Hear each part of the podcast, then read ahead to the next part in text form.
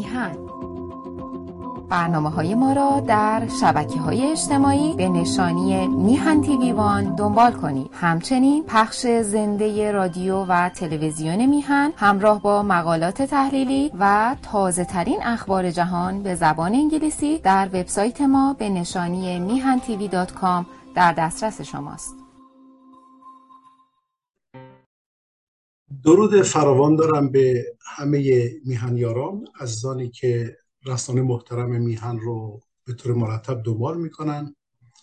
و همچنین عرض ادب و احترام دارم به عزیزان روشن فکر واقعا کسانی که برنامه بنده رو دنبال می‌کنن و با پیام ها یا با ایمیل هاشون نقطه نظراتی رو به اشتراک می‌گذارم. من خیلی خوشحال هستم از این فرصتی که برای تبادل آرا فراهم شده و به بایستی سپاسگزار آقای بهبانی عزیز هم باشم. ببینید دوستان من ایمیل ها رو که صد درصد می‌خونم و آنچه که به نظرم برسه در ارتباط با اون صحبت هایی که شما مطرح می‌کنید به اطلاع میرسونم.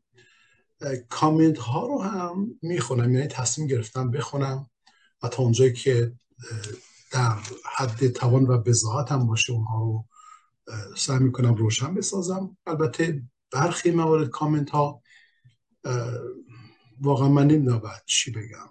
یک حرفای گای اوقات بحثی رو مطرح می‌کنن که هیچ ارتباط هستن به عرضه بنده نداره به حال سعی می‌کنم اونها رو دیگه نادیده بگیرم.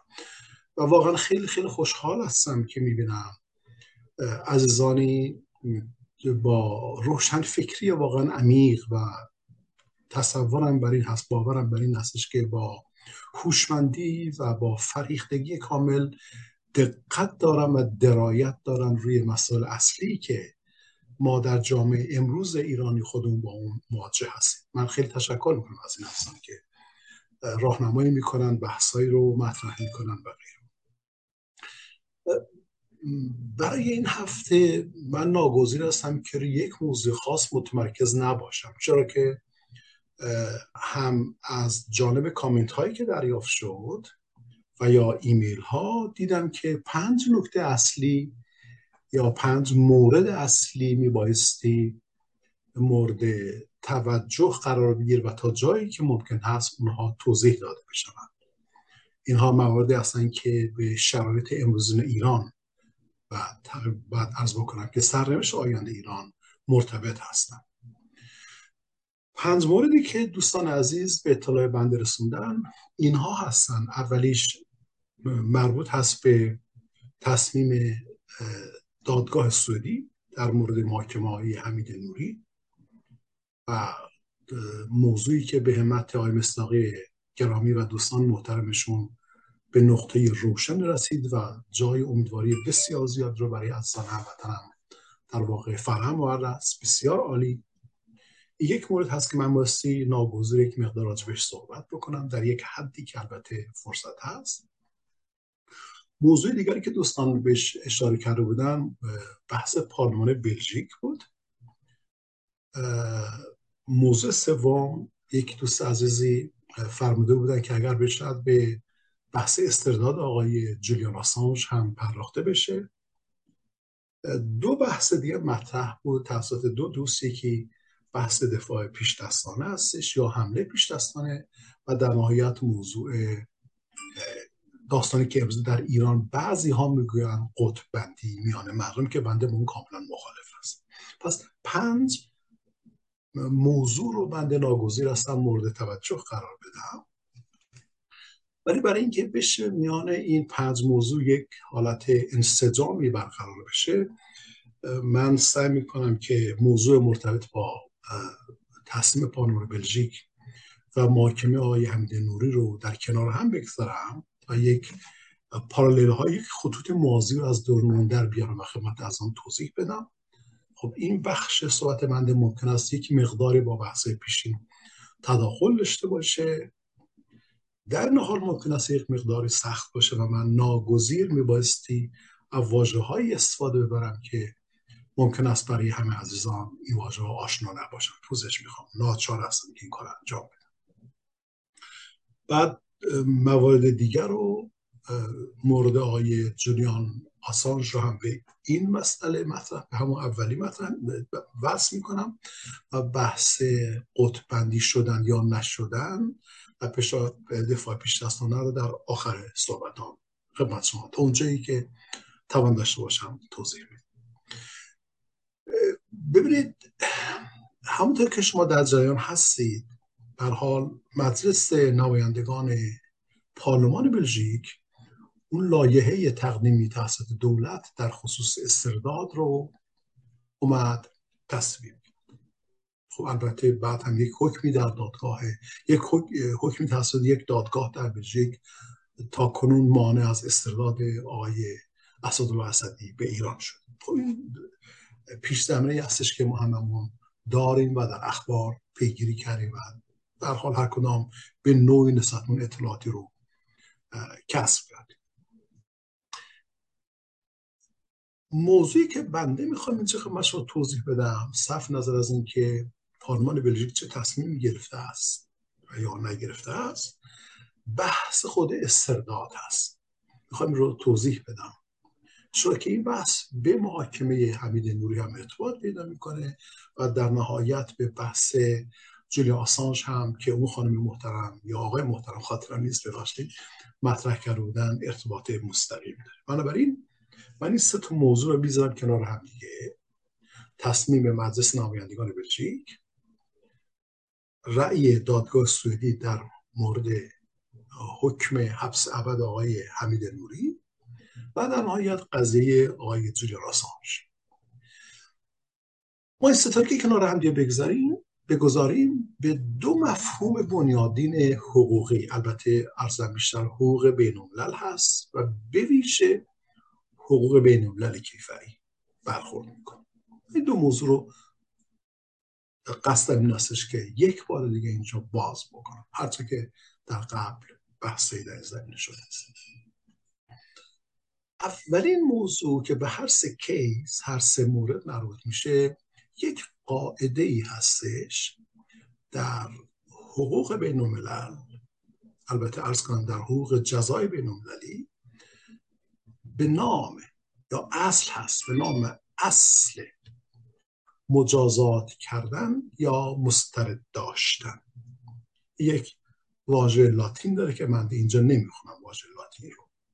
اگر دوستان علاقه من باشن نوشته های بنده تمام عرض بنده در تلویزیون خدمت شما میام اینجا ایراد میدارم. سعی می‌کنم اینها رو من بنویسم.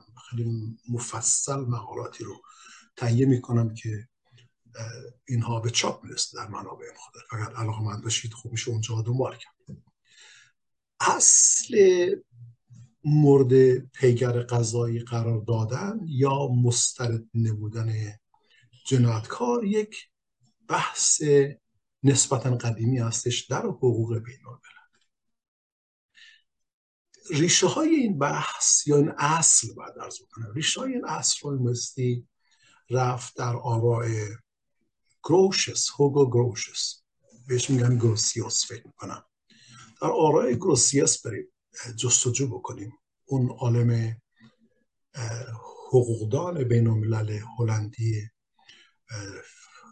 قرن 16 17 در کتاب جنگ و صلح یک بحث رو ایشون باز می‌کنه و توضیح میده میگه که کسانی که نظم بین المللی را به مخاطره میاندازن و اون را نادیده می‌گیرن اینها مرتکب بیعدالتی میشن البته آقای گروشس این بحث رو از ارسطو به آریت می‌گیرن از فلاسفه پیشی اما اساس گفتمان این هستش که اگر کسانی در جامعه بینالمللی در حیات با هم بودن همه ما در پهنگیتی اگر کسانی بخوان به مکنت به ثروت به قدرت برسن به گونه ای که یک چنین توفیقی برای اونها همراه باشد با اذیت و آزار و زحمت برای دیگران این افراد ناقض عدالت طبیعی بین المللی هستند. گروشس در کتاب جنگ و صلح میگه که اگر کسی بخواهد قواعد حقوقی بینالمللی که به طور طبیعی در متن هستی انسان و روابط انسانی قرار دادن را نادیده بگیرد اون فرد مرتکب بیعدالتی شده است. در واقع مرتکب نوعی جنایت نسبت به حقوق منافع همه مردم شده است. استدلالی که گروشس مطرح می‌کنه این هستش که میگه هر انسانی با فهم صحیح می‌تواند مفهوم عدالت را درک بکند در این زمینه. شاید میشه گفتش که هر انسانی با عقل سلیم یعنی با عقل روشنگر می‌تواند مفهوم عدالت را درک بکند. و بداند که عدالت بین المللی زمان می‌تواند استقرار پیدا بکند که نظم حقوقی مشخصی و رفتار و روابط میان دولت ها حاکم و ناظر باشد. پس عقل سلیم یا عقل انسانی توان انسان برای فهمیدن در واقع توضیح دهنده این حقیقت هست از دید اون حقوقدانان کلاسیک که میبایستی نظم بین محفوظ بماند حالا این نظم چی هستش؟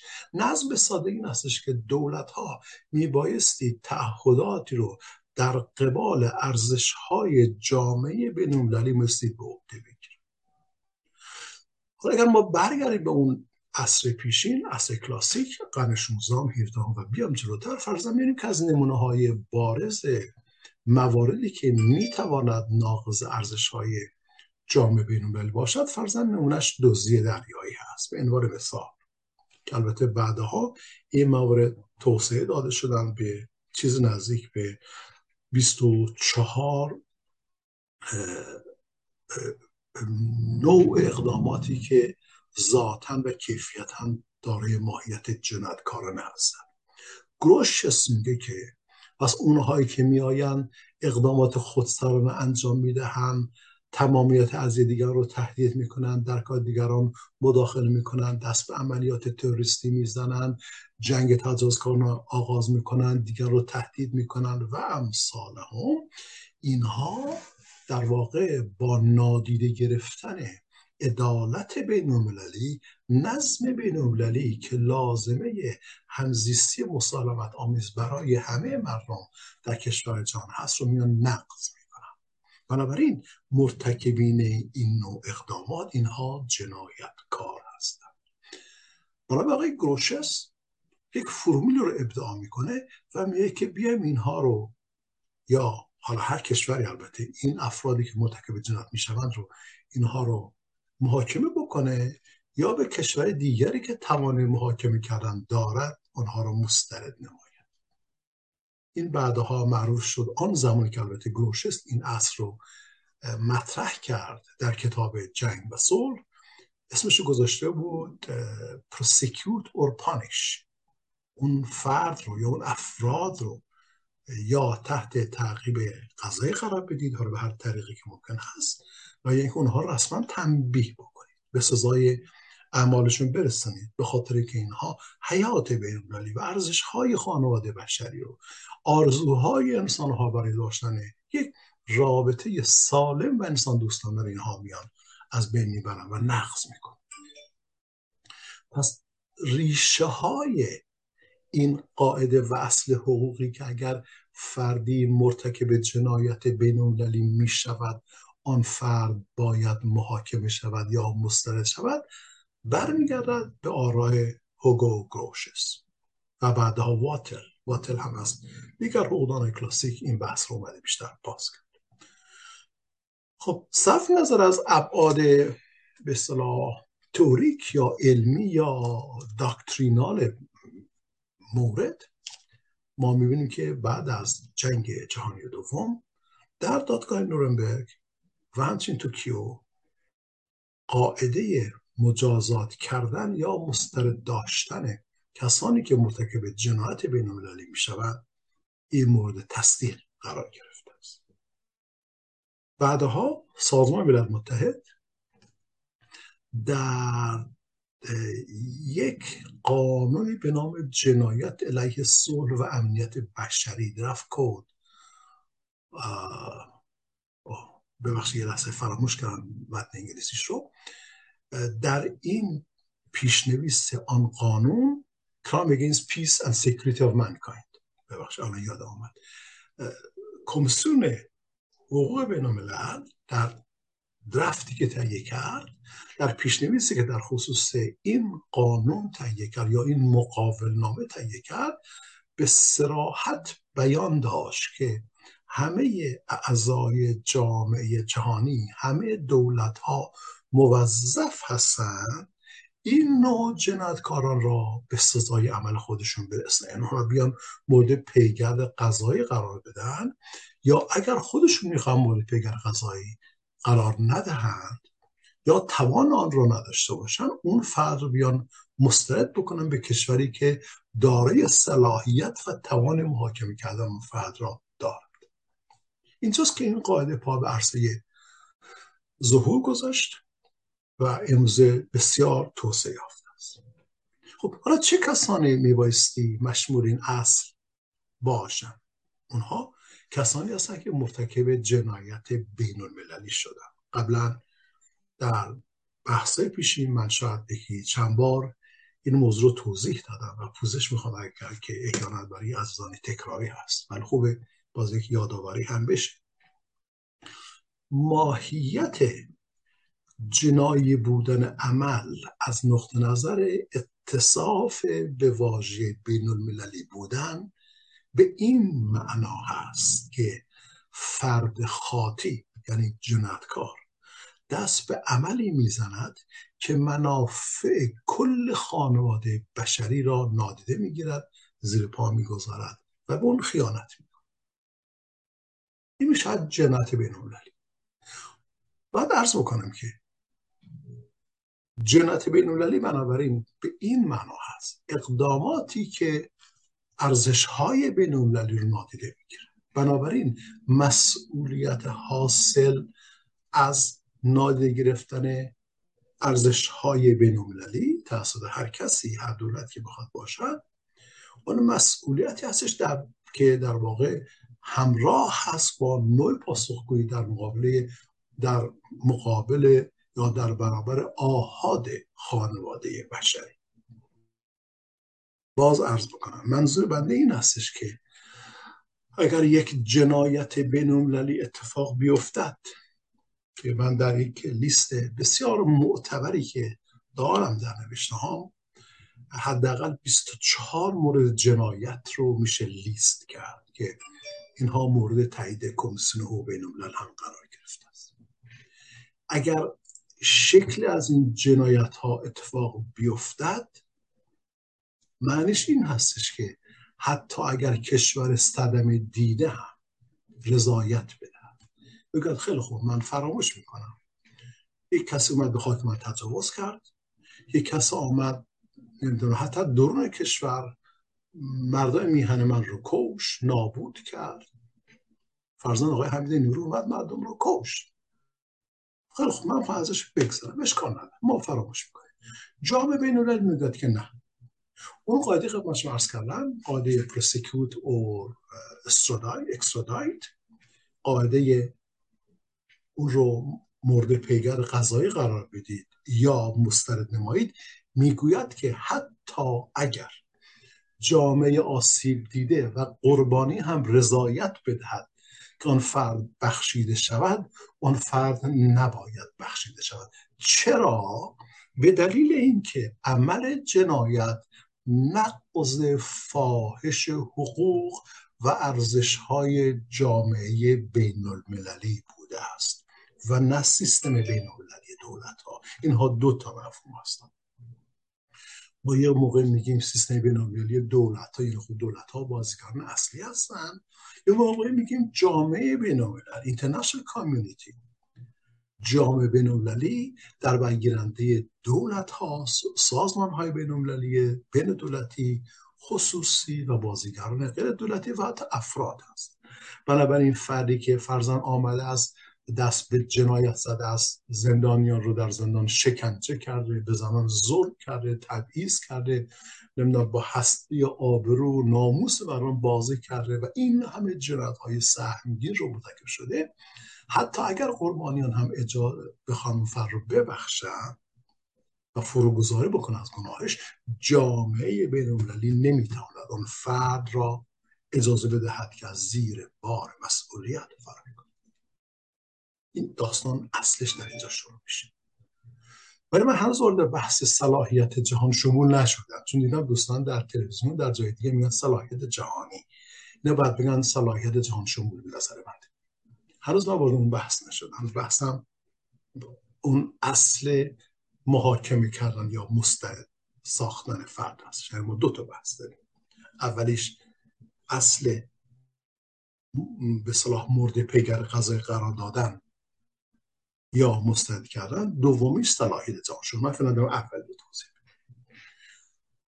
جالب این استش که کمیسیون حقوق بین در گزارش های مفصلی که تهیه کرده است تأیید کرده است و پذیرفته است که اصل تحت تعقیب قضایی قرار دادن جنایتکار یا مسترد داشتن اون فرد به یک کشور ساله یا یک دادگاه ساله بینالمللی این قاعده یا اصلی است که با منافع جامعه بینالمللی ارتباط دارد. چرا؟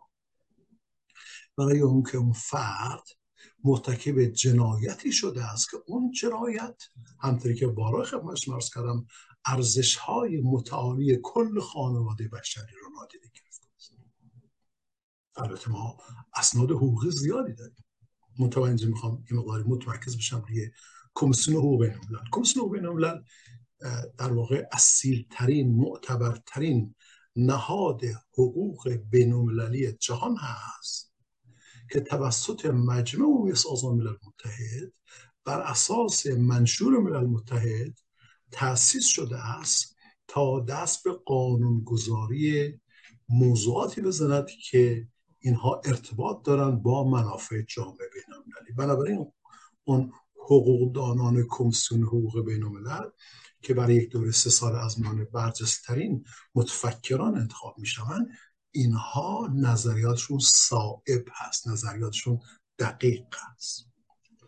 بنابراین کمیسیون حقوق بین در گزارشات بسیار مفصلی که تهیه می‌کند توسط گزارشگر مخصوص در باره موضوعات مختلف. در خصوص این بحثی که ما اینجا داریم یعنی اصل محاکمه کردن یا مسترد داشتن گزارش بسیار مبسوطی رو تهیه کرد. که شما می‌تونید براتون رو search بکنید. فقط تایپ بکنید International Law Commission بعد ویرگول بزنید و بزنید مثلا prosecute or extradite و بعد گزارشات مفصل کمیسیون رو اگر مطالعه فرمایید به عرض بنده بیشتر می‌رسید خب این اصل خودش متأثر از یک ضابطه هایی هستش. خب من در بخش اول عرایزم خدمت شما توضیح دادم که جنایتکار میبایستی به سزای عملش برسد حتی اگر قربان یا قربانیان همون رو بخوام ببخشن. این حتی اگر خانم های ایرانی بانوان عزیز کسانی که در زندان ها به سر بردن شکنجه شدن جانشون رو از دست دادن به اشکال و انهای مختلف اینها دارای صدمات جسمی بدنی روحی و امثال هم شدن. حتی اگر اینها هم بگوین خیلی خوب ما اون فرد خاطر رو میبخشیم جامعه بینالمللی نمی‌تواند او را ببخشد. چرا؟ به خاطر اینکه اون بخشش از ناحیه اون قربانی نمی‌تواند التیام دهنده دردی باشد که جان بشری رو در بر گرفته است. بنابراین این بعد اصل محاکمه کردن یا مسترد داشتن دارا یک ویژگی بسیار بالای اخلاقی است. یعنی نرماتیو هنجاری است.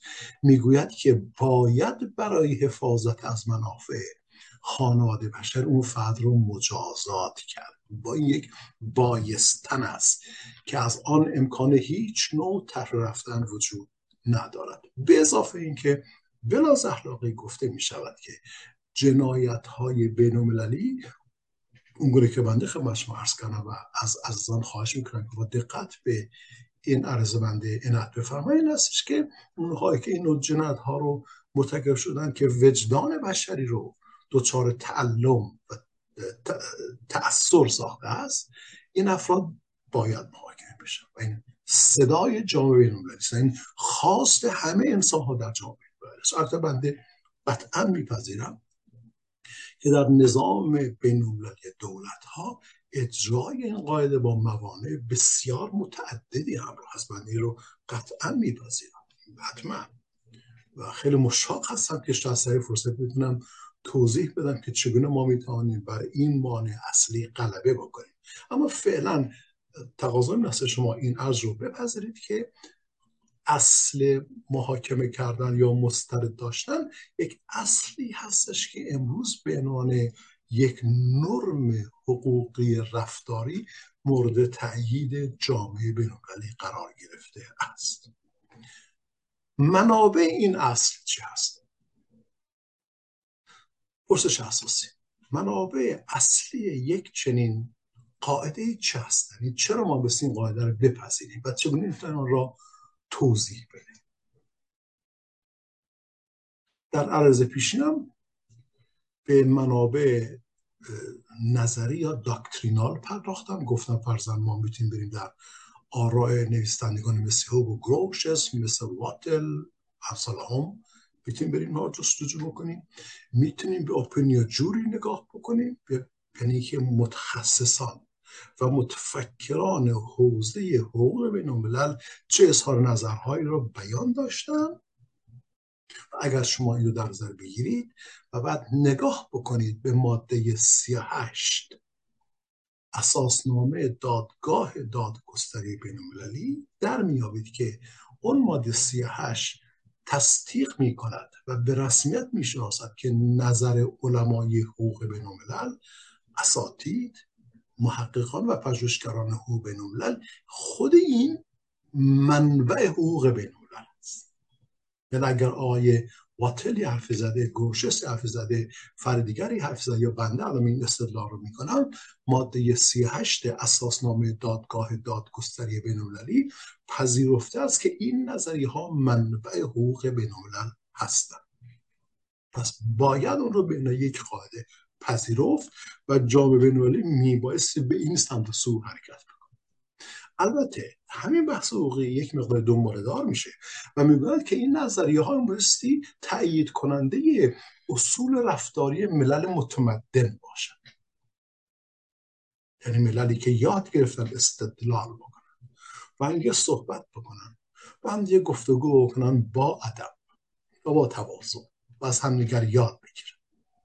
خیلی جالب هست که ما تو بحث حقوق بین این موضوعات رو می‌تونیم دنبال بکنیم. فرضا میگن فحاشی نکنید. بی ادبی نکنید. اعتقادات مردم به سخره نگیرید. یعنی خود بنده اگر بخوام بگم که به این دلیل با اون رویه فرزن مذهبی در کشور مخالف هستم توضیح میدم چرا مخالف هستم. بدون اینکه بخوام حد که حرمتی به کس داشته باشم.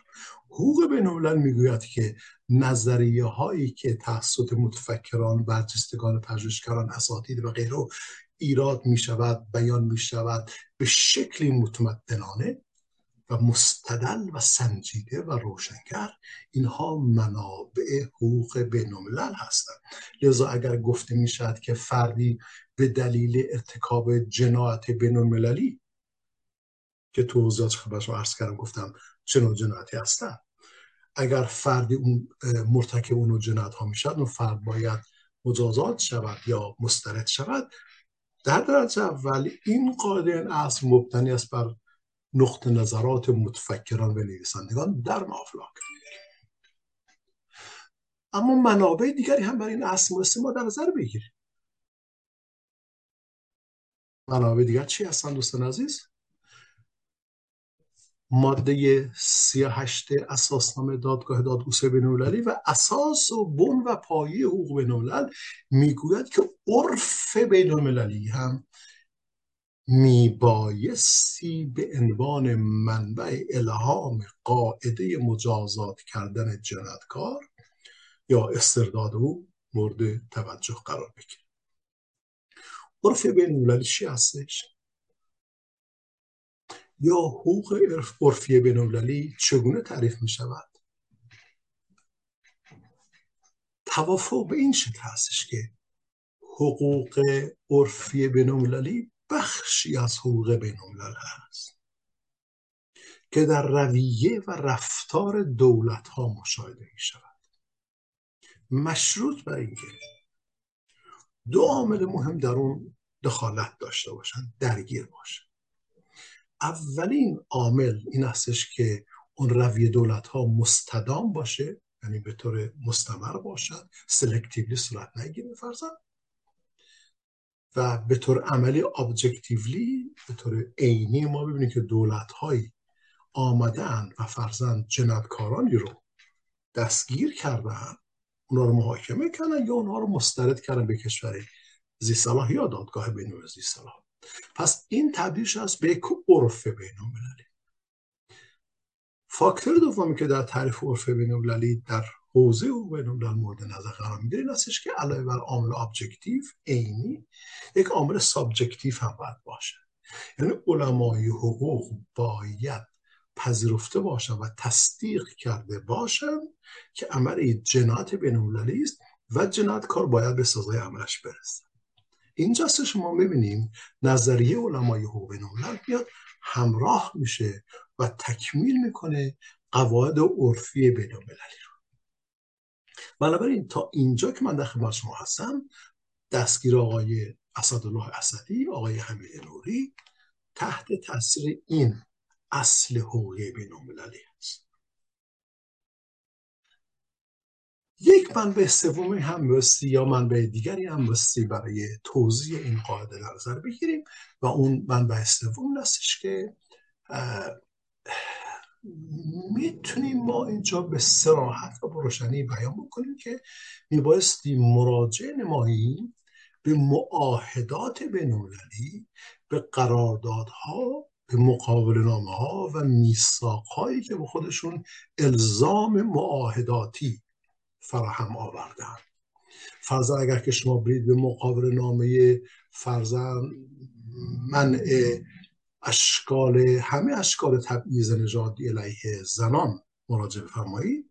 یا قاعده یا مقابل نامه بین بله شکنجه رو فرزن شما مطالعه بفرمایید. یا از همه مهمتر نگاه کنید به مقابل نامه بینالمللی سال 1997 در خصوص سرکوب بمبگذاری تروریستی یا حتی مقابل نامه بینالمللی سرکوب تروریسم تروریسم بخش فاینانس کردن پشتوانه مالی تروریسم. این مقابل نامه ها در برگیرنده یک قیدی هستند یک بندی هستند که اون بند بیان می کند که کشورهای طرف معاهده میپذیرند تصدیق می‌کنند و خود را متعهد می‌سازند که هر کسی دست به این نوع جنایت ها می‌زند را یا محاکمه کنند یا مسترد.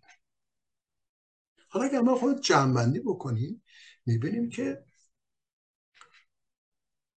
اصل حقوقی بینالملل اصل کیفری بینالمللی در مورد مجازات کردن فرد یعنی تحت پیکر قضای قرار دادن. یا مسترد داشتن اون فرد به عنوان یک قاعده بنیادین حقوق بین الملل کیفری امروز مورد قبول جام بین المللی قرار گرفته است. بنابر سه دلیل.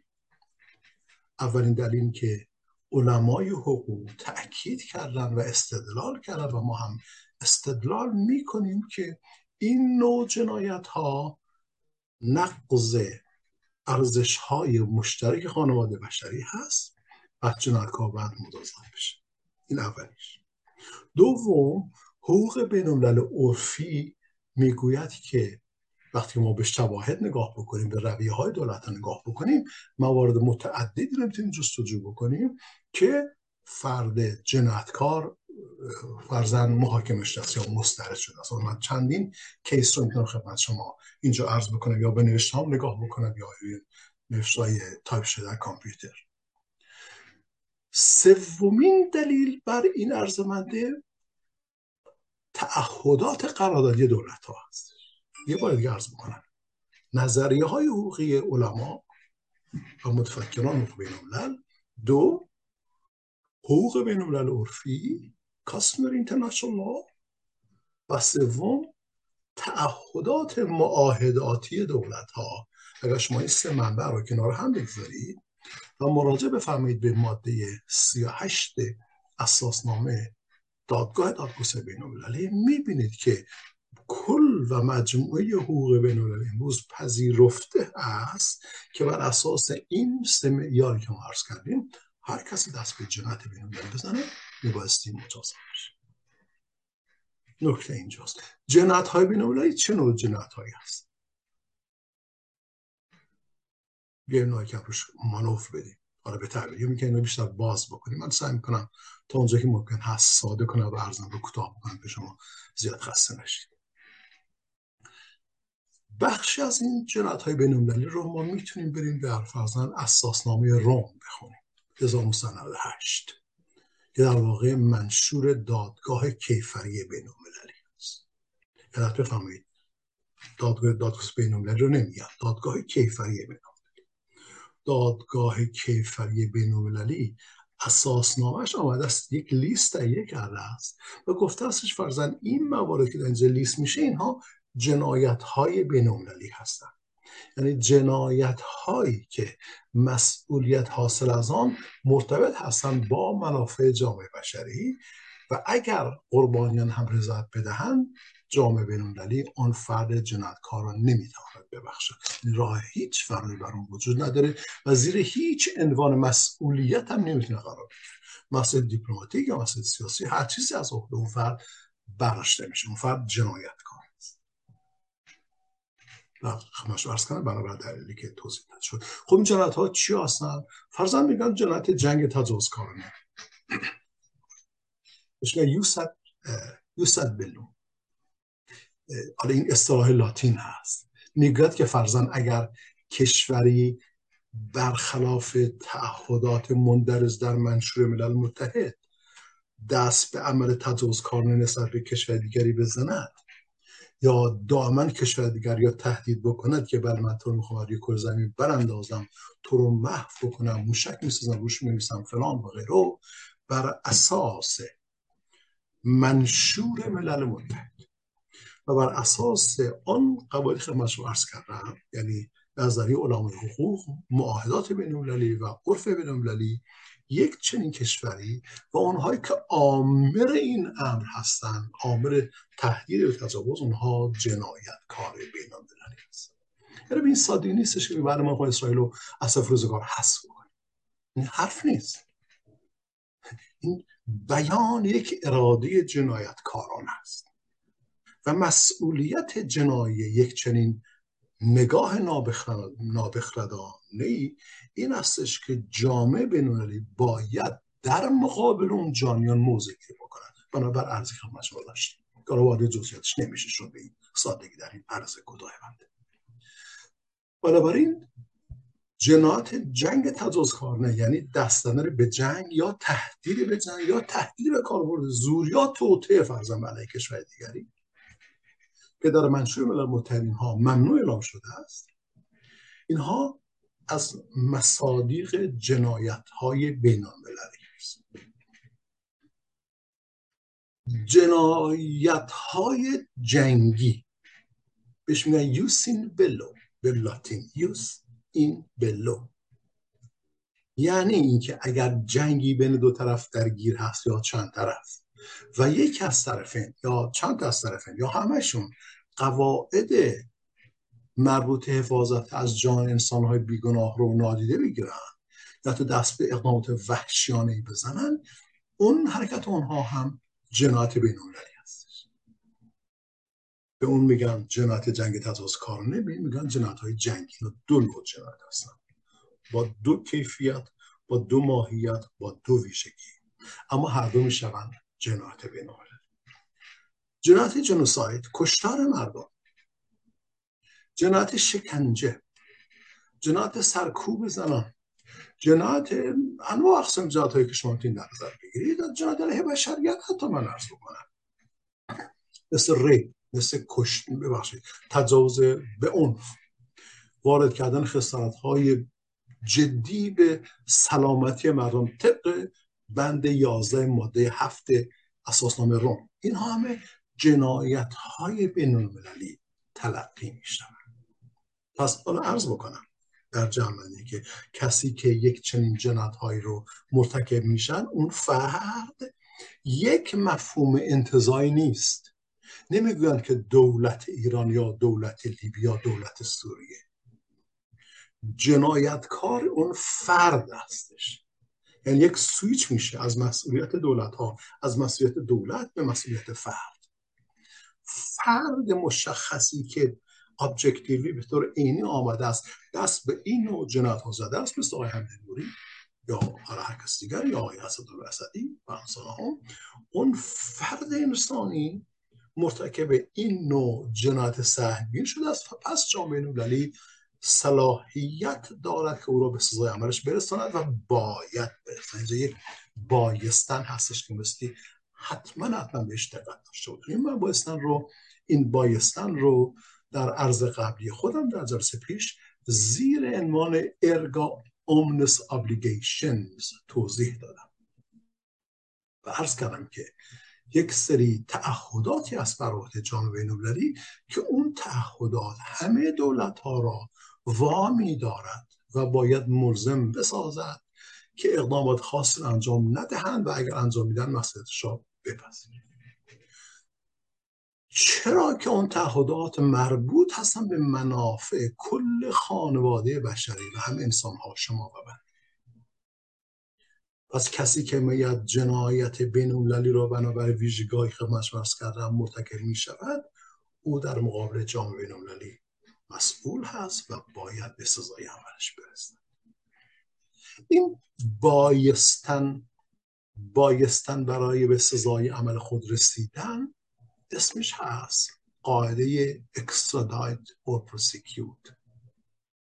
این فرمول شد چندین بسا فرمول لاتین داره که من اینجا خدمت شما توضیح نمیدم. فقط در همین انگلیسی و فارسی. یعنی اون کار می بایستی محاکمه شود یا مسترد چرا باید مسترد شود؟ چرا؟ میگن به خاطر که ممکن استش که اون کشوری مایل نباشد او را مجازات کند ببخشید محاکمه کند بنا هر دلیلی و مجازات کند. یا توان اون رو نداشته باشه. لذا معمولا خواسته میشه که اون فرد رو مسترد کنند به کشور زی و یا دادگاه بین این اصلی هستش که هم در حوزه حقوقی سوئد مورد قرار گرفته. که آقای نوری به موجب اون مورد محاکمه قرار گرفته و هم در دادگاه بلژیکی در مورد آقای اسدالله حسن یک پرسش اینجا مطرح میشه که من به ذهن رسیدن خدمت شما عرض بکنم. یه لحظه تو ذهنم اومد. صرف نظر از منابع حقوقی بین که این قاعده را توضیح می‌دهند که قبل عرض کردم. یعنی نظر علمای حقوق حقوق بین عرفی و تعهدات معاهداتی این پرسش مطرح می شد که اگر ما بخوایم یک جنایت رو واقعا اون بین بودنش رو احراز بکنیم که خدمت شما توضیح دادم و بدانیم که چگونه یک دولت متحد باشد که اون فرد را مورد پیگر قرار بدهد یا مستند نماید چه پیش زمینه ها یا چه منابعی در این بایستن کشورها وجود دارد صرف نظر از اون مرخب مرز کنه و توضیح دادم که در مورد 38 اساسنامه دادگاه دادگستری بین توضیح داده شده. ببینید می‌گویند که اینطوری شد توضیح داد که پاره از جنایت ها ماهیتا بین المللی هستن. یعنی فرزن شما در نظر بگید که آقای حمید نوری اومدن به اتهام جنایت جنگی محاکمه کردن به درستی. من بارها رو پیگیری کردم و مستاقی گرامی هم رو توضیح می‌دادم. یا دیگر حتما وکلا می‌دانستن که باید چه کار کنه بنده وکیل بینالمللی نیستم ولی خب حقوق بینالملل می‌دانم به یک کسی که توری می‌دانم یا درس اما اگر ما بخوایم حتی کیس آقای فرزن حمید نوری رو به عنوان مثال حتی آقای اسدالله رو اگر موفق شد بوم رو کار بگذاره توسط اون زوجه بلژیکی. حتی اگر بخوایم این مورد جنات جنگی هم ازش برداریم آنقدر موارد واسم باقی میماند که آقای حمد نوری می, می بایستی به موجه ها به کیفر برسن کشتن مردم شکنجه کردن مردم بیگناه در زندان. ها. اونها در حبس در حبس های طویل مدت نگاه داشتن. توطئه کردن بر علیه حقوق ذاتی مردم و تمام یازده پاراگرافی که در بند هفته اساسنامه روم ذکر شده است اینها همه به قدر کافی گویا هستند و شاهد هستند بر جنایت هایی که آقای حمید نوری مرتکب شدن حتما دوستان اینت بفهمید آقای حمید نوری در دادگاه سوئدی اونجایی که شواهد و اخبار نشان می‌دهد به عنوان جنایتکار جنایت های جنگی محاکمه شد. ولی من عرض می‌کنم که علاوه بر این موارد متعدد زیادی هستش. مثل فرزن جنایت تجاوز به زنان و غیره حتی مردان در زندان ها شکنجه کردن و امثال ها همه از مواردی هستش که می‌توانند مستاق های جنایت بین باشند. ازتون تقاضا می‌کنم شما نگاه بکنید به ماده هفت اساسنامه روم یا اساسنامه دادگاه کیفر بین زیر عنوان جنایت علیه بشریت یا جنایت ها علیه بشر against humanity. خب یک دولت به دلیل اینکه این نوع جنایت ها بینالمللی هستند موظف است که آن فرد را محاکمه بکنه یا مسترد. در این حال در بسیاری از کشورها طبق شواهد و آمارهایی که در اختیار ما امروزه هست 84 درصد کشورهای عضو سازمان ملل متحد یعنی 163 کشور جهان در قانون گذاری داخلی خودشون پذیرفته هم که یک چنین اصلی را تمایل دارند به اجرا بگذارن. فرزن دولت کانون کار رو انجام بده است. یک پنال کود درست کرده. قانون جنایی درست کرده است. در قانون داخلی. گفته است اگر کسی دست به جنایت مثلا جنوساید بزنه یا شکنجه بکنه دیگران رو یا حالا هر نوع جنایتی اون فرد مشمول این قاعده تحت دقیقه به قضایی قرار گرفتن یا مسترد شدن می باشه پس الان بفهمید که این موقع موضوع داره پیچیده میشه. من پوزش می‌خوام. یک بار دیگه باز رو مرور می‌کنم. از یک سو ما نظریه علمای حقوق رو داریم حقوق بینالملل عرفی رو داریم و معاهدات بینالملل رو داریم که اینها به قدر کافی برای ما قانع کننده هستند که بپذیریم. کسی که مرتکب جنایت بینالمللی می شود باید محاکمه شود یک بایستن است بدون هیچ نوع چون هرچند که من عرض کردم که بحث حاکمیت ما مشکلاتی است که بحث راه وجود داریم تیم دیگر توضیح بدیم یا باید مساعد بشه از طرف دیگه عرض کردم که ما به منابع دیگری هم مراجعه بکنیم. دولت ها به موجب قراردادهایی که منعقد کردن یک تعهداتی دارن که جلسه پیش عرض کردم خدمت شما بهش ارگامنس پارتیز. یک تعهدات دارن که باید قبول کنن. یا برخی از کشورها آمدن محکومیت این نوع جنایتکارا رو در حقوق داخلی خودشون تصویب کردن. پس این جنایتکارا تحت هیچ شرایطی نمی‌تونن از زیر بار مسئله خودشون فرار این واقعیتی که در محاکمه های اسدی با آقای حمید نور اتفاق افتاد. من اینجا در پرانتز باز می‌کنم و به جولیان آسانج نگاه می‌کنم که یک بیننده محترمی فرموده بودن. بحث این که آیا جولیان آسانج می‌تواند مستند بشد از طرف انگلستان به امریکایی پرسش بسیار خوبه اینها. ایشون مطرح کرده و من شاید خوشحال هستم که می‌بینم از زان هموطنم اینقدر تیزهوش و باریکبین هستن و دست نقاط اساسی میزن در حوزه همیشه من معتقد هستم که مسئله اکسترادایت کرده اکسترادیشن یا مسترد نمودن آقای جینا آسانج به امریکا موضوع حقوق بینالملل نیست. برای اینکه extradition یا استرداد مربوط به مواردی هستش که به طور مشهود و مشخص آنگونه که فرضاً ماده 17 اساسنامه روم توضیح می‌دهد اون فرد مرتکب جنایت بینالمللی شده باشد.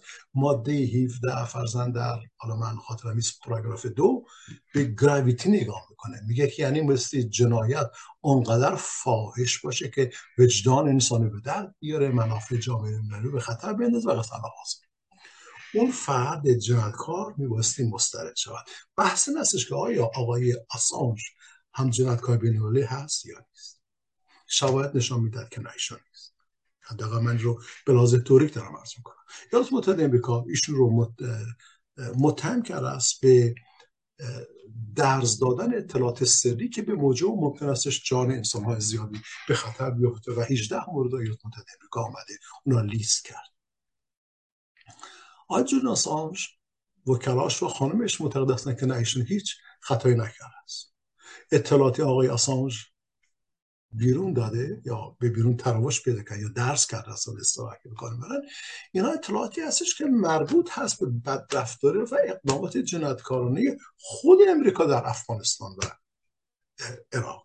یه چیز نزدیک به گویا 66 هزار نفر بازداشت شدن بازجویی شدن شکنجه شدن کشته شدن و امثال ها بنابراین آقای آسانج بحثش این هست. اونایی که ازشون هواداری می‌کنن میگن که کاری که آقای آسانج انجام داده وظیفه متعهدانه روزنامه نگارش بوده و ایشون میبایستی این نوع ها رو باز می‌کرد و در اختیار افکار عمومی جهان قرار بنابراین اکسترادایت کردن یعنی مسترد ساختن ایشان از انگلستان به امریکا توجیه قانونی طبق حقوق بین الملل نداره. خواست خانم خانمی که فرده بودن عرض می‌کنه خب حالا من برگم سر بحث اصلی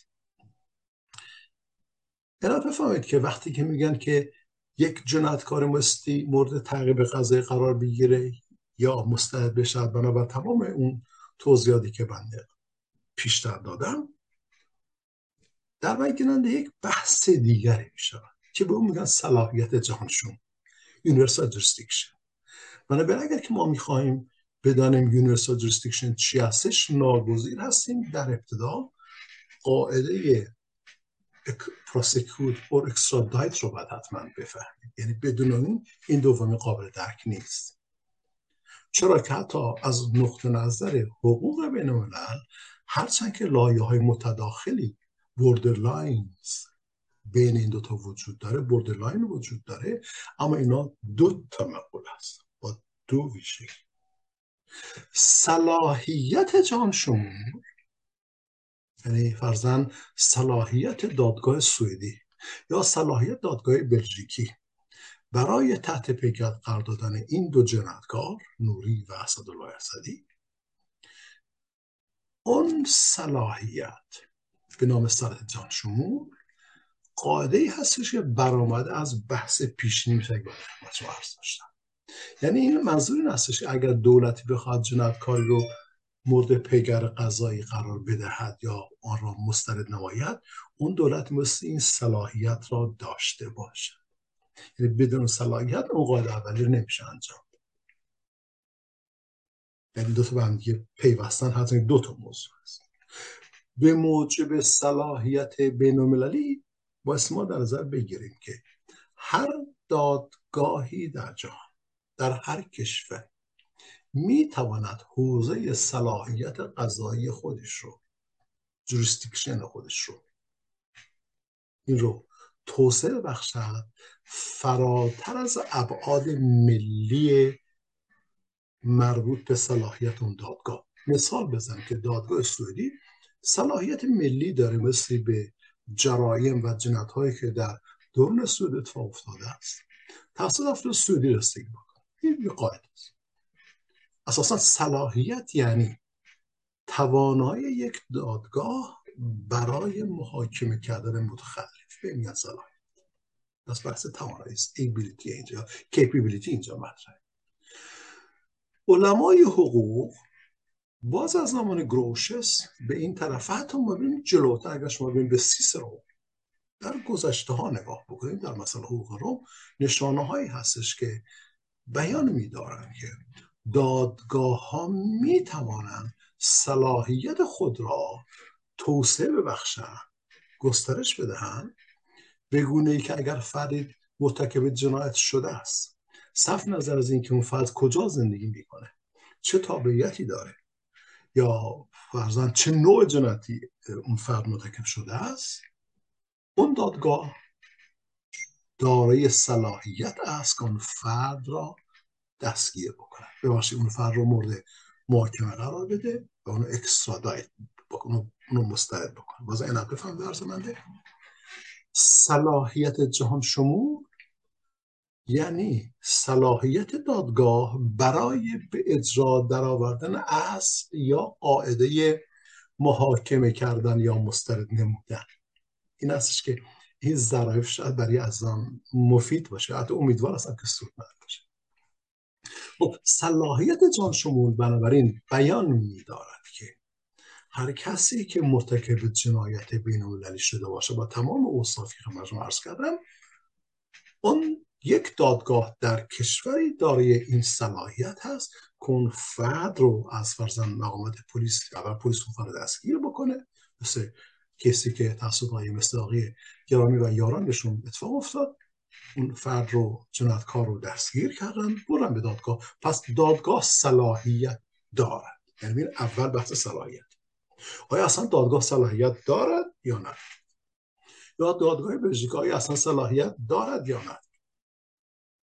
اینجاستش که یونیورسال جوریسدیکشن مطرح میشه صلاحیت جان شما. اول احراز بشن برای احراز شدن این صلاحیت دادگاه کشورها میبایستی پذیرفته باشند که صلاحیت جان شمول را قبول دارند.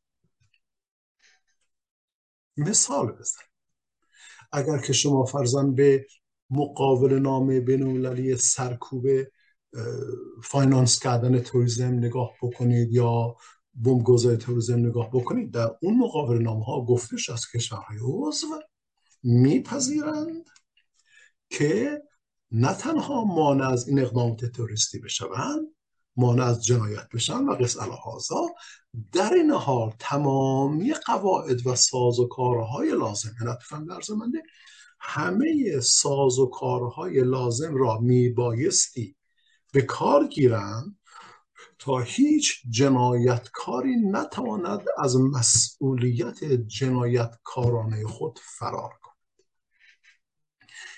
این نوع تعهدات قراردادی از کنم توسط 163 کشور جهان پذیرفته شده است.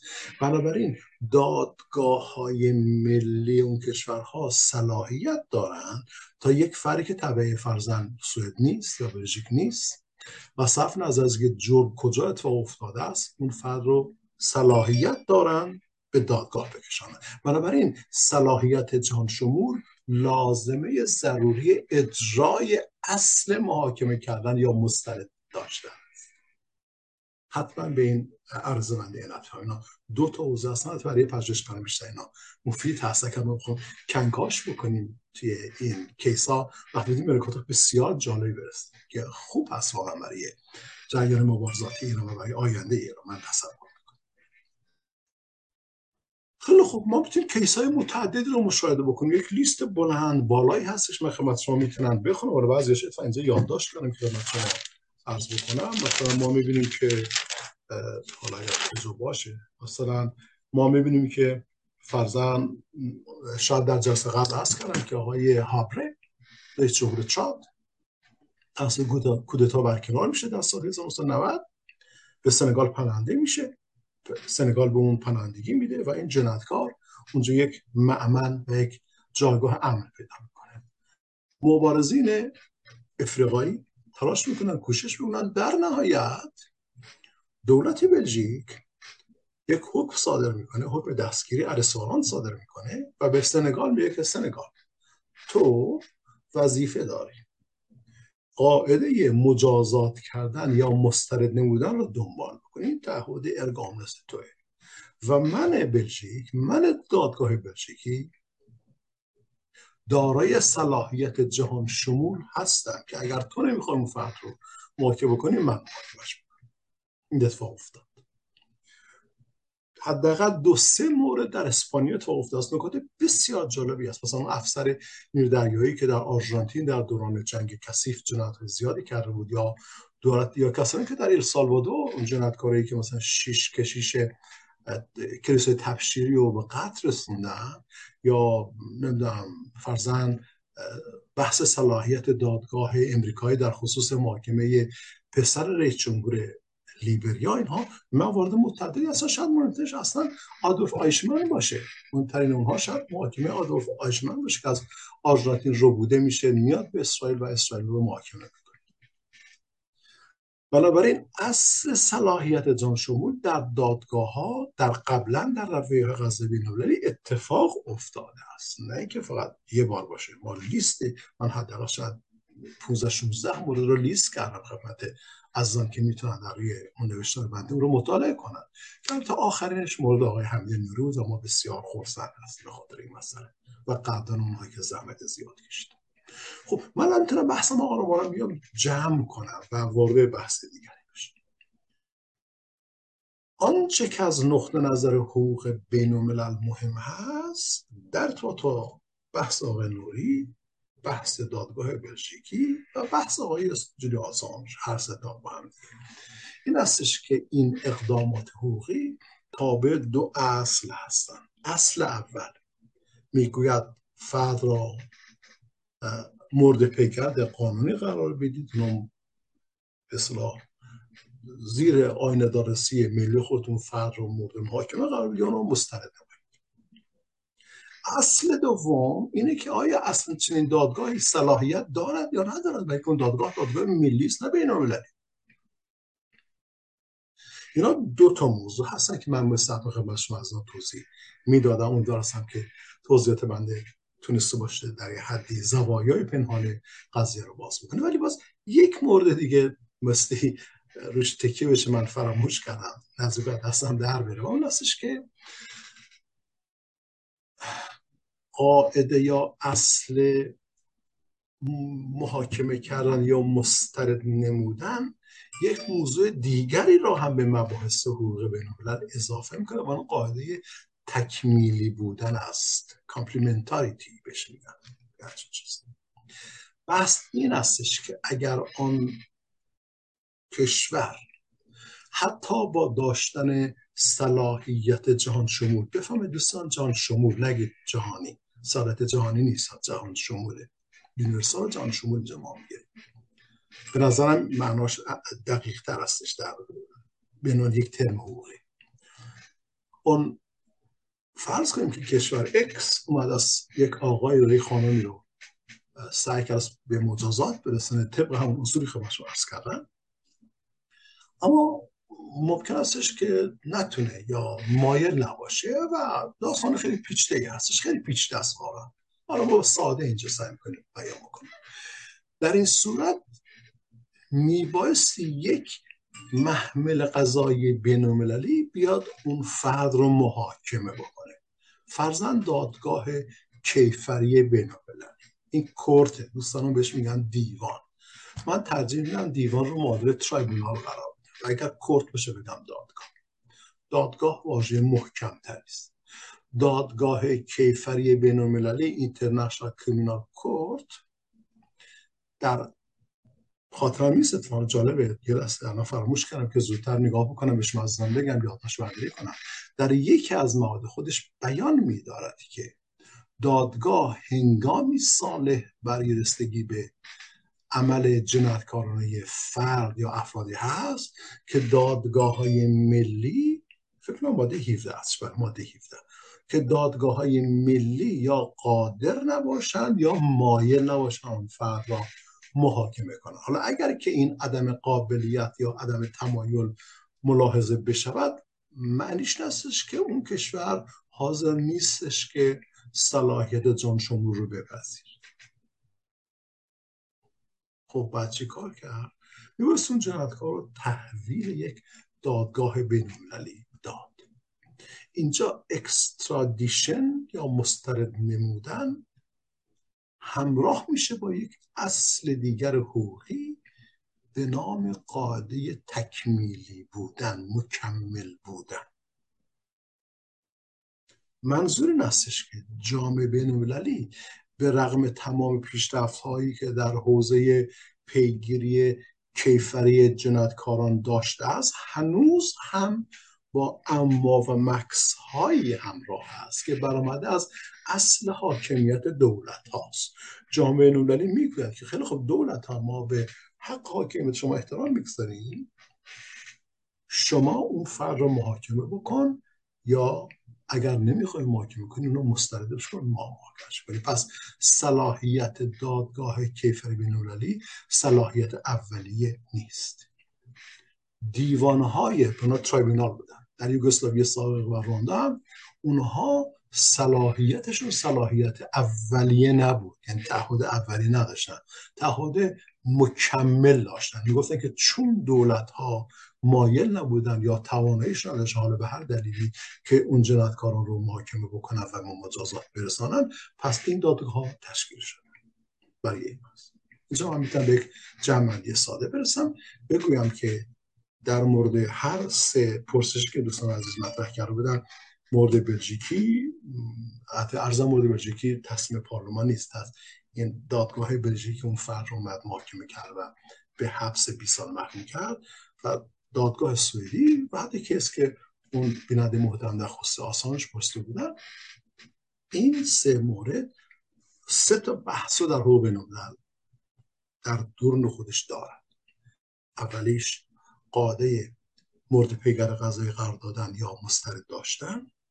دومیش صلاحیت جهان شمول و سومیش قاعده تکمیلی بودن complementarity. امیدوارستم که این مفید بوده باشه من ناگزیر هستم به سرعتی که دو سه مورد دیگر رو دو مورد دیگر حد خدمت شما عرض بکنم خیلی تند و تند و ازش خارج بشم. ببینید موردی که می‌خوام بهش با عجله نگاه کنم بحث دفاع پیش دستان است. آقای خامنه ای من اصلا واقعا نمی‌فهمم اینا اون کسانی که به این افراد میان مشاوره میدن کی هستن؟ خب میشه قضاوت کرد بگیم بله اینا این است آن اصلا تا در یک نگاه علمی واقعا اینها به نظر میسه تا کوچکترین فهمی از موضوعات بینالمللی و بینالملل نداره. از اینا درک نمی‌کنن دارن چی میگن. یعنی بلاحت عجیبی وجود اینها در وگیه اصلا اگه ما بخوام خیلی خوشبینانه نگاه بکنیم خب بدبینانش هستیم این جنایتکار هستن و غیر خب داستانی که هست مردم می‌تونن قضاوت بکنن حق مردم هستش وقتی که میگیم که فرزن کشور می‌خواد از خود دفاع بکنن فرزن اینها میگه خیلی روسیه داره خودش دفاع می‌کنه به خاطر اینکه ناتو اومده از حضور خودش پشت مرزهای اوکراین رسونده و بنابراین روسیه خودش دفاع بکنه. به این میگن دفاع پیش دستانه یا حمله پیش دستانه میشه امپتیو از دوستان خواهش می‌کنم که به واژه نت بفرمایید. پری پی آر ای امپتیو این رو با پریونتیو اشتباه نگیرید از آن لازم می‌کنه برای که فرق دارم با هم دیگه. اونی که در اتفاق میفته که الان خدمت شما توضیح بدم حتی در مورد اسرائیل هم اتفاق این صادق هستش. خوب اینا بهش اشاره بکنیم. بهش میگن preemptive war or preemptive self defense یا preemptive attack که فارسیش می‌شد دفاع پیش دستان دفاع پیش دستان چی؟ ببینید برای اولین بار در سال 1835 فکر می‌کنم یک واقعی در کانادا اتفاق افتاد در رودخانه ناگارا ببخشید نیاگارا. یک کشتی به نام کلاین این کشتی کمک می‌کرد به اون مبارزان کانادایی که علیه استعمار انگلستان میجنگیدن و حمایت امریکایی هم داشتن در اون ایام در قرن هم دولت انگلستان در آن زمان که کشور کانادا در کنترلش بود به این نتیجه رسید که میبایست این کشتی رو منهدم بکنه. برای اینکه این کشتی یک خطر جدی سریع و بدون غیر قابل پیش بینی هستش. و این منافع انگلستان رو به خطر میاندازه واسه برافت اون کش رو نابود کنه اینا حمله کردن کش رو تصرف کردن آتیش دادن و نابودش کرد. اینجا یک قاعده خلق شد. در حقوق بین به نام preemptive self defense بازم عرض بکنم preemptive. شما می‌تونید بزنید P R E خط تیره emptive ولی ننویسید preventive. اینا دو تا مسئله است کاملا متفاوت. حالا شاید من یه جلسه بگذارم یه مقدار پاورپوینت اسلاید درست و بیام رو توضیح بدم برای کسی که علاقه هستن. یه خورده سخت. هیچ دست درست یک قاعده خلق شد به نام دفاع پیش دستانه یا دفاع مشروع پیش دستانه البته اگر شما علاقه مند فلسفه سیاسی بشه اگر به کارهای تاماس هابس نگاه بکنید در لیوایتن در لیوایتن جایی هابس توضیح می‌دهد می‌گوید که اگر در جامعه نظم نباشد هر کسی حق دارد دست به هر کاری بذارد و هر کسی حق دارد به هر شکلی که می‌تواند از خود دفاع بکند و اگر فردی تشخیص میده که ممکن است یک, خب، یک خطری در آنجا در کمینش باشد که اون خطر ممکن در آینده برای اون فرد موضوعات زر زیان را ایجاد بکنه این فرد زیر عنوان دفاع پیش دستان می‌تونه اون خطر بالقوه رو نابود بکنه. این شد مایه های فکری دفاع پیش دستان دفاع پیش دستانه یک شرایطی رو باید داشته باشه من خیلی ساده عرض بکنم. خب ببخشید. قبل از که عرض بکنم یه فراموش کردم یه چیز رو بگم. ببینید ما اگر که نگاه بکنیم به منشور ملل متحد ماده دو پاراگراف چهار چک بکنید بین اگر من اشتباه می‌کنم من رو اصلاح کنم می‌گوید که هیچ کشوری در جامعه بین المللی حتی در نظام بین المللی دولت ها حق استفاده از نیروی نظامی یا تهدید به نیروی نظام کاربرد نیروی نظام در کشور دیگری را نداره. این ممنوعیت اکید اکید اکیده که در واقع سازنده یا شالوده جنایت جنگ تجاوز کارانه را و بنیان می‌دهد. به موجب این ماده اگر کشوری تهدید بکنه کشور دیگری رو یا کشور دیگری حمله بکنه یا توطعه بکنه حالا هر کاری می‌خواد انجام بده این کشور اصلی ترین و اصولی ترین قاعده حقوقی بین که بهش می‌گوین یوسکوژنس من قبلا خدمتتون عرض کردم این قاعده چی هستش؟ این اون فر... اون کشور نقص کرده. پس تحت هیچ شرایط نمیشه دست به جنگ زد تنها راه این هستش که مشکلات رو از طریق گفتگو برن دنبال بکنن و حل بکنن. خب طبیعی هست. این این منطق یک انسان مدرن انسان متمدن انسانی که فکر می‌تونه بکنه. میگه من با تو دعوا ندارم. آدم آدم جاهل خون بسیجی شما آدم می‌زد خیام میگه بزنید من رو بکشید اگه یک مقداری خرد باشه مقدار عقلانیت باشه این کار نمی‌کنه. برای میشه مشکلات رو فرزن من نظر من ازش مشکل ایران گفتی قابل حل نیست. بعد سعی کنم اینجا یک مثال بزنم بعد نظر من عوض شد حالا اگر فرض بکنیم که یه جور دیگه اینطوری مثلا اگر با اسرائیل هم اختلافاتی هست که نیست اینها اختلاف دارن نه اونها. خب مثل از از طریق مزاری دیپلماتیک دیپلماسی مردمی و مکانیزم های مختلف وجود داره که مشکل حل کرد. پس شما که میاد تهدید می‌کنید فرضاً به یک جنایت بین المللی مرتکب میشه. خب منشور ملل متحد در ماده 51 میگه که جنگ رو فقط در یک صورت می‌شود پذیرفت. اون وقت هستش که دفاع مشروع باشه.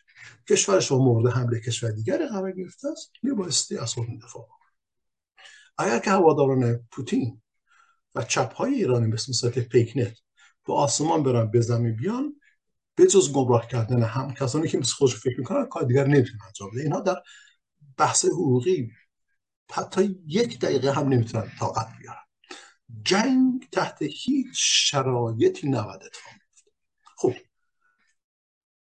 جنگ رو فقط وقتی میشه انجام داد که دفاع مشروع باشه. دفاع مشروع رو اومده از منشور ملل متحد در ماده 51 توضیح داده. حالا شاید یه جلسه من اینها رو بیان توضیح با مثال باشه. اما جامعه بین تمایل داشته است تا فراتر از مفاد مشهور ملل متحد ماده 51 دو نوع جنگ دیگر هم. با اما و اگرهایی با شرایطی به اونها می‌تونه مشروع باشن یکیش هست مداخله بشر دوستانه. یعنی شما مداخله می‌کنید به نفع انسان ها و یک دیکتاتور رو از سرکوب مردمان خودش باز می‌دهید که سلکتیو انجام شده. چه بحث خیلی گسترده خیلی جذابه. یکیش اینه فتح از منشور. نوع دیگرش همون دفاع پیش دستانه خدمت شما عرض کرد خب دفاع پیش دستانه بنابراین ادعا می شود که نوعی دفاع مشروع است. حالا شما ببینید چقدر موضوع پیچیده میشه. حکومت ایران شخص خامنه ای با یک جنایتکار به نام پوتین با هم دیدار می‌کنن گفتگو می‌کنن حالا واژه زیادی هم مردم کار می‌برن سرسپردگی و غیره. همین هم درست هم از دید با نگاه علمی واژه به کار نمی‌برن اینکه ایشون آقای پوتین اومده از حمله کرده است تجار نظامی انجام داده و دولت ایران هم در انجام اون تجاوز یا در توجون تجاوز در اون جنایت شریک خامنه‌ای هم یک جنایتکار بین و کسانی که تو مجموعه هستن تو اتاق فکری هستن اتاق فکر هستن. اینها میگن که ما داریم دفاع پیش دستانه می‌کنیم. اما من در بچه اینجا عرض بکنم که این توضیحات اینها به موجب حقوق بینالملل قابل پذیرش نیست. یعنی هیچ دادگاه بینالمللی.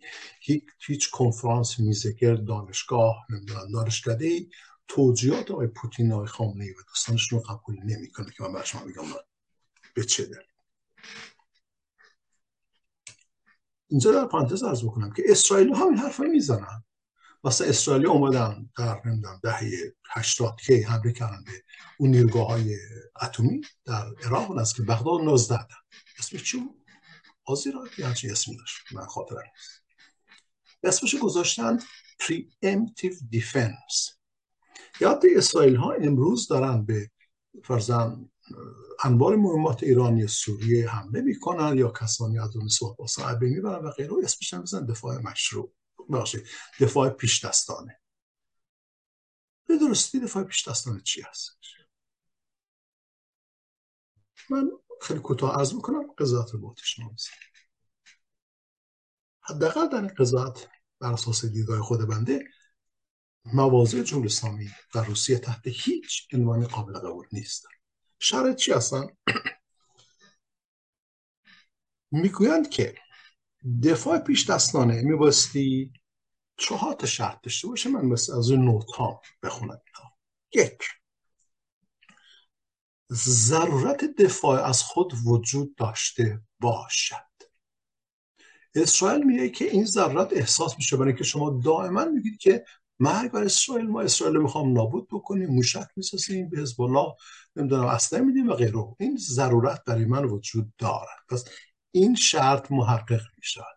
ولی نمی‌دونم گسترش نیتو در پشت دروازه روسیه نمی‌تونه ضرورت تلقی بشه. باز من قضاوت با شما میگم و دارم نظر خودم دارم عرض می‌کنم. پس اولین شرط این هستش که یا عناصر تشکیل دهنده دفاع پیش دستانه یا preemptive defense یا preemptive self defense اینا هستن. یک ضرورت دفاع از خود. دو instant overwhelming یعنی قافلگیری آنی و فوری دیده بشه. یعنی مثلا می‌بینه که فرزن یک کشوری که طرفش اون کس که دشمن هستش فرزن به طور قافل گیرانه یک اقدامات خیلی پیچیده رو انجام داده. این اونها رو وامی دارد که از خودشون دفاع پیش دستانه داشته باشن. دومین عنصر.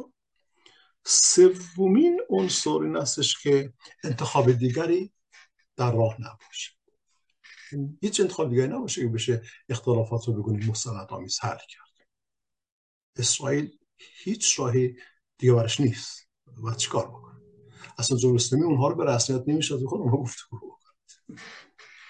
ولی در مورد روسیه این فاکتور وجود نداره. راه های متعدد برای حل اختلافات بوده است اگر که اونها بخوام بگن نیتو بخش ناتو گسترشش فرزن خطر است برای روسیه. عنصر چهارم این هستش که میبایستی اون شرایط فرضی نباشد عینی باشد. حالا من یه بار دیگه مرور می‌کنم. Preemptive defense از همه مهمتر می‌گوید که خطر میبایستی قریب الوقوع باشه عینی باشه ضرورت دفاع از خود رو بتونه توضیح بده.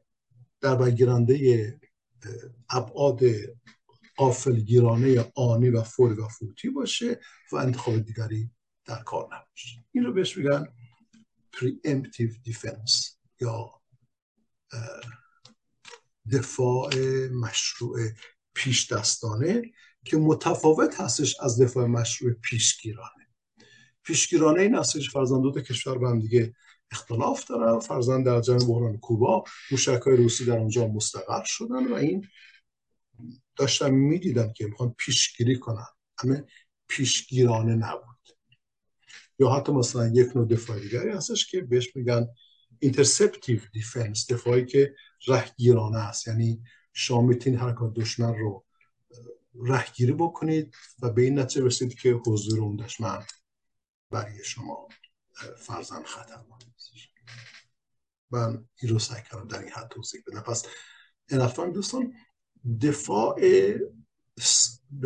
مشروع دفاع مشروع پیشگیرانه preemptive defense بایستی با این ویژگاه ها همراه باشد که جامعه المللی بتوانند آن را بپذیرد من خیلی صحبت کردم. میبایستی بحث دیگری رو باز می‌کردم. متاسفانه وقت من اجازه نمیده. فقط خیلی گذرا به بعضش اشاره می‌کنم. اون چیزی که در ایران یه دی از اصلاح طلبا دارن می‌گویند که قطبندی جامعه بنده باش کاملا مخالف هستم صد درصد مخالف هستم قطبندی نیست بلکه یک نبرد نابرابر میان مردم ستمدیده و مظلوم هست با یک حکومت با یک نظام سیاسی جبار جاهل نابخردی که به جز اون ابعاد جامد ذهنی خودش دنیا دیگری نمی‌تونه ببینه. اگر شما بخواهید فرزند به بحث خانم ها به عنوان ایران نگاه بکنید نویس منشور میلن متقر بخونید اعلام زن مباشر بخونید و اسناد متعدد حقوق بین هست که همونها بیان میدانه که این حق ذاتی خانم هستش که آزاد باشن انتخاب بکنن. حق ذاتی هم هست که انتخاب بکنن و زندگی آموری که می‌خوان هدایت بکنن. و قص الهازا چون اسلامی تمامی این قواعد حقوق بین رو نادیده می‌گیره. بنابراین اگر مردم امروزه بحث هجاب رو باز کردن و آمدن توی خیوم ها هم خانم ها هم آقایان. اینها به دلیل هستش در ایران توسط حکومت دینی اکوالیتی کلا انکار میشه اکویتی انکار میشه و جندر اکویتی هم انکار میشه. من واژه ها رو به انگلیسی بکار بارم که از آن به مفاهیم دقیقش معانی دقیقش دقت داشته باشه این رو بنده پس وارد بحثن نمی‌تونم بشم. و عرض بکنم که گمراه کننده هستش که ما به جامعه رندر داره قطب بندی میشه. این متاسفانه این بازی ها رو در میان یه دی از کسان به باور بنده خیانت کننده با آینده کشور که من رو بترسونم که بله خب خطر جنگ در پیش هستش و من با پوزش مایل هستم. یک بحث خیلی ساده دیگری خیلی فشرده داشته باشم و بعد خب از پوزش مرخص شد ببینید یک از پرسش هایی که مطرح شد این از خوربت چی کار کرد؟ و ما فرض کنیم که اون قاعده از صلاحیت جان شمول هستش اون قاعده مجازات کردن یا مسترد کردن همه اینا درست. ولی خب دولت ها گوش نمی‌کنه و چیکار ولی خب دادگاه بلژیک اومده است آقای اسدالله اسدی رو فرزن مجازات کرده محاکمه کرده و مجازات کرده است. حالا می‌خوام اون رو مبادله کنم با ایران. متاسفانه دولت این کار رو می‌کنه. من این نامه نوشتم به رئیس مجلس نمایندگان پارلمان بلژیک. و توضیح دادم در هفت بند که دولت بلژیک دارد بنابر این دلایل تعهد خودش رو نقض می‌کنه. اما رو با دیدگاه حقوق بین دقیق توضیح دادم. ترجمه فارسی رو کیهان محترم لندن چاپ کرد. از یک علاقمند باشن دوستان محبت نمو نگاه کنن اتفاق الان به ذهن آمد که وسایل بهبانی ازم بفرستم که شاید ایشون بتون رو باز نش بدن در رسانه میان خب دولت ها این کار رو می‌کنن. چرا این کار رو می‌کنن؟ به خاطر اینکه من معتقد هستم جامعه مدنی ایرانی هنوز وارد مراحل صحیحی از مبارزه مدنی نشد این, این تصور من است نمیگم باور دارم تصور می‌کنم. که اگر اشتباه می‌کنم از آن بنده رو لطفا اصلاح بکنم. ببینید آنچه که در ایران اتفاق میفتد مردم ایران هستند که باید تصمیم بگیرن و حقوق خودش رو استیفا بکنن. من قبلا در تلویزیون چند تا صحبت داشتم چند تا مقاله مفصل هم نوشتم. راجع تکنیک های مبارزه مدنی این همش موجوده که متاسفانه شاید 95 درصد اینها اصلا نادیده گرفته میشه. توسط کسانی که درگیر در مبارزه مدنی هستن. من اینکه اینها نمی‌دانن. مثلا من خدا خبر نداره که چنین مقالاتی نوشته شده یا چنین صحبت شده است که شاید بتونن از اونها بهره بگیرن. با این حال اون مردم ایران هستن که باید و دارن تلاش می‌کنن به حق خودشون برسن می‌رسن. اصلا در این تردید نیست. حالا من اینجا استرات فلسفی دارم که نمی‌تونم واردش بشم. اما برای کسانی که خارج کشور هستن اونها تعهد چی هستش؟ میگن که بله ما با صدای مردم ایران باشیم و غیره من با همه اینا موافق هست. اما فکر می‌کنم که جامعه مدنی خارج کشور گرفتار یک سری مشکلات هست.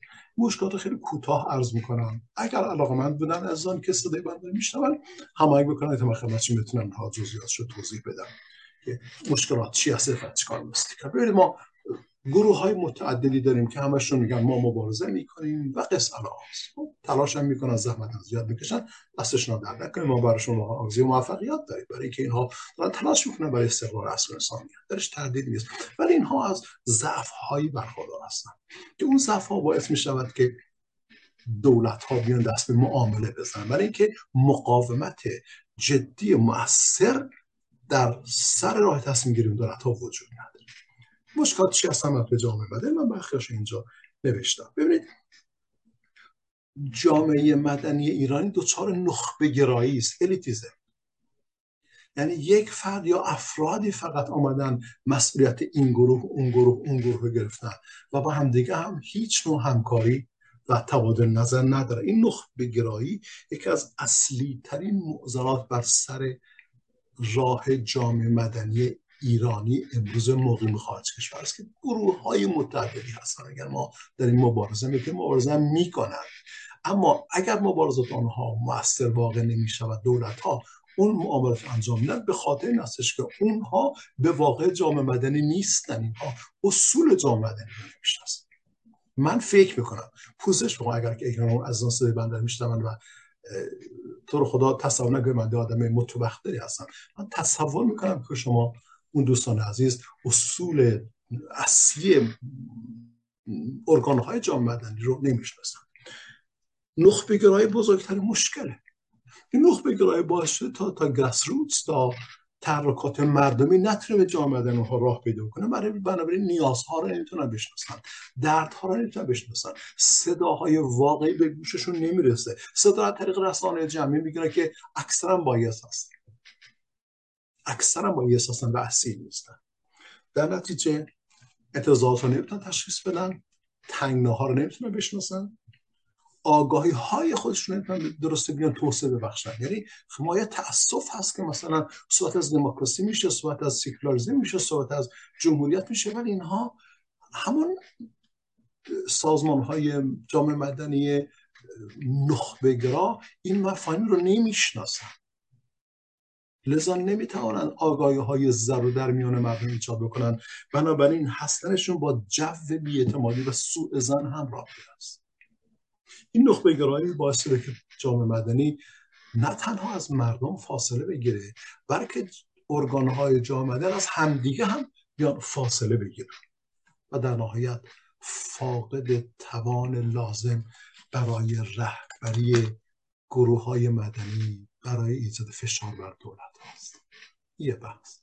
خیلی مفصل شاید بشه اینها رو بازش دومی مشکل این هستش که نهادهای جامعه مدنی ایرانی خارج کشور تلاش کافی و لازم برای ایجاد نهادهای جدیدی که در برگیرنده مشارکت شفاف مسئولانه و آگاهانه برای رفع موانع داشته باشد را دنبال نمی کنم من یه مثال می‌ذارم یک سازانی است به اون پنل بین دولتی حالا بین المللی تغییرات محیط زیستی. 1900 متفکر در دنیا را جمع کرده و یک ظرفیت عظیم فکری ایجاد کرده. تصل همین متفکران بندمی عضوی هستن در کنار همون اتفاق تو همین مجموعه.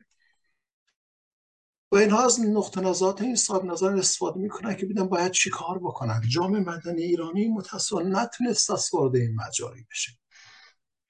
دائما سمینار دارن دائما سخنرانی دارن دائما افراد دعوت می سخنرانی بکنن ولی اینها نتوانسته است به نهادسازی در درون جامعه مدنی منجر بشد به خاطر که اینها آگاهی های لازم را ندارن. حتی متاسفانه در مواردی اون شارده های بنیادین مبارزه مدنی و نهادسازی رو نمی‌دونن و خیلی کوتاه ارز بکنم به صورت برم جلو. اینها نتوانستن تعادل قدرت توازن قدرت در درون خودشون ایجاد بکنن. به خاطر همون مشکل نخبه گیرایی یک نفر تصمیم می‌گیرد یا دو نفر یا جمع محدودی. حالا اسمش نمی‌دونم شورای نامگذار یا هر چی می‌خواد باشه. من واقعا هم از آن احترام می‌گذارم. فقط وظیفه این است بیان بکنم. که اینها نتوانستن به دلیل عدم درک صحیح مفهوم دموکراسی یعنی ایجاد یک فضای معنادار مشارکتی که در آن بتوانند مردم مداخل میگم؟ مداخله مذارت خواهم مشارکت داشته باشند نقطه نظر خودش رو بیان بکنه و متفکران متخصصان هم در حوزه مختلف در حوزه فلسفه سیاسی در راه بین در حوزه هم اونجا مشارکت بکنن. به خاطر این ناتوانی جامعه مدنی دولت ها هر کار می‌خواهند می‌کنند و جامعه ایرانی هم جز تحلیل خبری فقط تحلیل های سیاسی خبری هیچ کار دیگری متاسفانه انجام نمیدن. متاسفانه. من وقتی داشتم بحث خانم دریا صفایی رو در بلژیک گوش می‌کردم و میخواندم دیدم که ایشون گفتش که حالا با همه تلاش کردن از رسن ده تا نظر موافق به دست بیارن به خاطر که جامعه مدنی ما درست عمل جامعه مدنی ما نتونست است ارزش های مشترک رو تعریف بکنه. بگه اصلا ما برای چی داریم مبارزه خب این مفاهیمی که داریم همش مثل نقل نبات داریم هر روز تکرار اینا چی هستن؟ بیاین رو باز بکنن. حداقل تجربه بندی نشون است که بسیار از عزیزان با این موضوع آشنایی ندارن خب من معتقد هستم که جامعه مدنی هنوز خودش رو آماده نکرده از مردم یاد بگیرد. مردم درک می‌کنن مردم فهمیدن مردم فهیم و روشنگر و روشن فکر و تیزبین و دقیق هستن. جامعه مدنی نتانسته است از این ظرفیت عظیم فکری مردم استفاده بکنه. حالا متخصصان پروفشنال جای اینکه دائما سرگرم بکنن با تحلیل های خبر سیاسی متاسفانه نمی‌تونه به جامعه مدنی توانی بده که بتون در مقابل دولت ها ایستاده بکنن جامعه مدنی منابع موجود رو نمی‌شناسه تا از اونها استفاده بکنه. شبکه های متعدد بین المللی هستن که میشه اونها لینک شد و میشه این صدا بسیار بلند کرد و امواج بسیار قدرتمند جهانی ایجاد کرد که دولت ها رو تحت فشار قرار بده ولی جامعه مدنی ایران این کارو نمی‌کنه. خودش توی حصارهای خودش محبوس کرده. فقط حرفی خودش داره می‌زنه. اون حرفام یا در جلسات هفتگی هستش یا توی تلویزیون های رنگ و غیر و جنبه ظاهری برای خودش پیدا کرده است خیلی بحث هستش که من متاسفانه دیگه از نمی‌تونم وقتش رو بگیرم. خیلی پوزش اگر که ساعت من طولانی شد. حالا شاید اگر عمری بود یک جلسه ای رو اختصاص بدم به این مشکلات و بگم که جامعه مدنی چی کار می‌تونه بکنه. البته عرض بنده فقط در حد پیشنهاد هست. بنده جسارت نمی کنم که بگم بنده می‌دانم. نه فقط بنا یک انسان دردمند می‌خوام عرض بکنم که از باید شما باید از این لاک های بی موردی که تبدیل به دک شدن باید خارج بشید. اگر تصور می‌کنید جامعه مدنی هستید و اگر واقعا تصور کنید که می‌خواهید با اون نهزت واقعی و اصیل مردم در ایران برای راه بخش اگر می‌خواید همراه باشید این راه ها که شما دنبال می‌کنید ضرورتا به سرانجامی نخواهد رسید. دولت هم کارشون انجام میدن و تمام امام شده از کارمون سرگرم این داستان. امیدوارم که از این عرضه بنده در این هفته در حدی که توانسته باشم سودمند واقع شده باشه.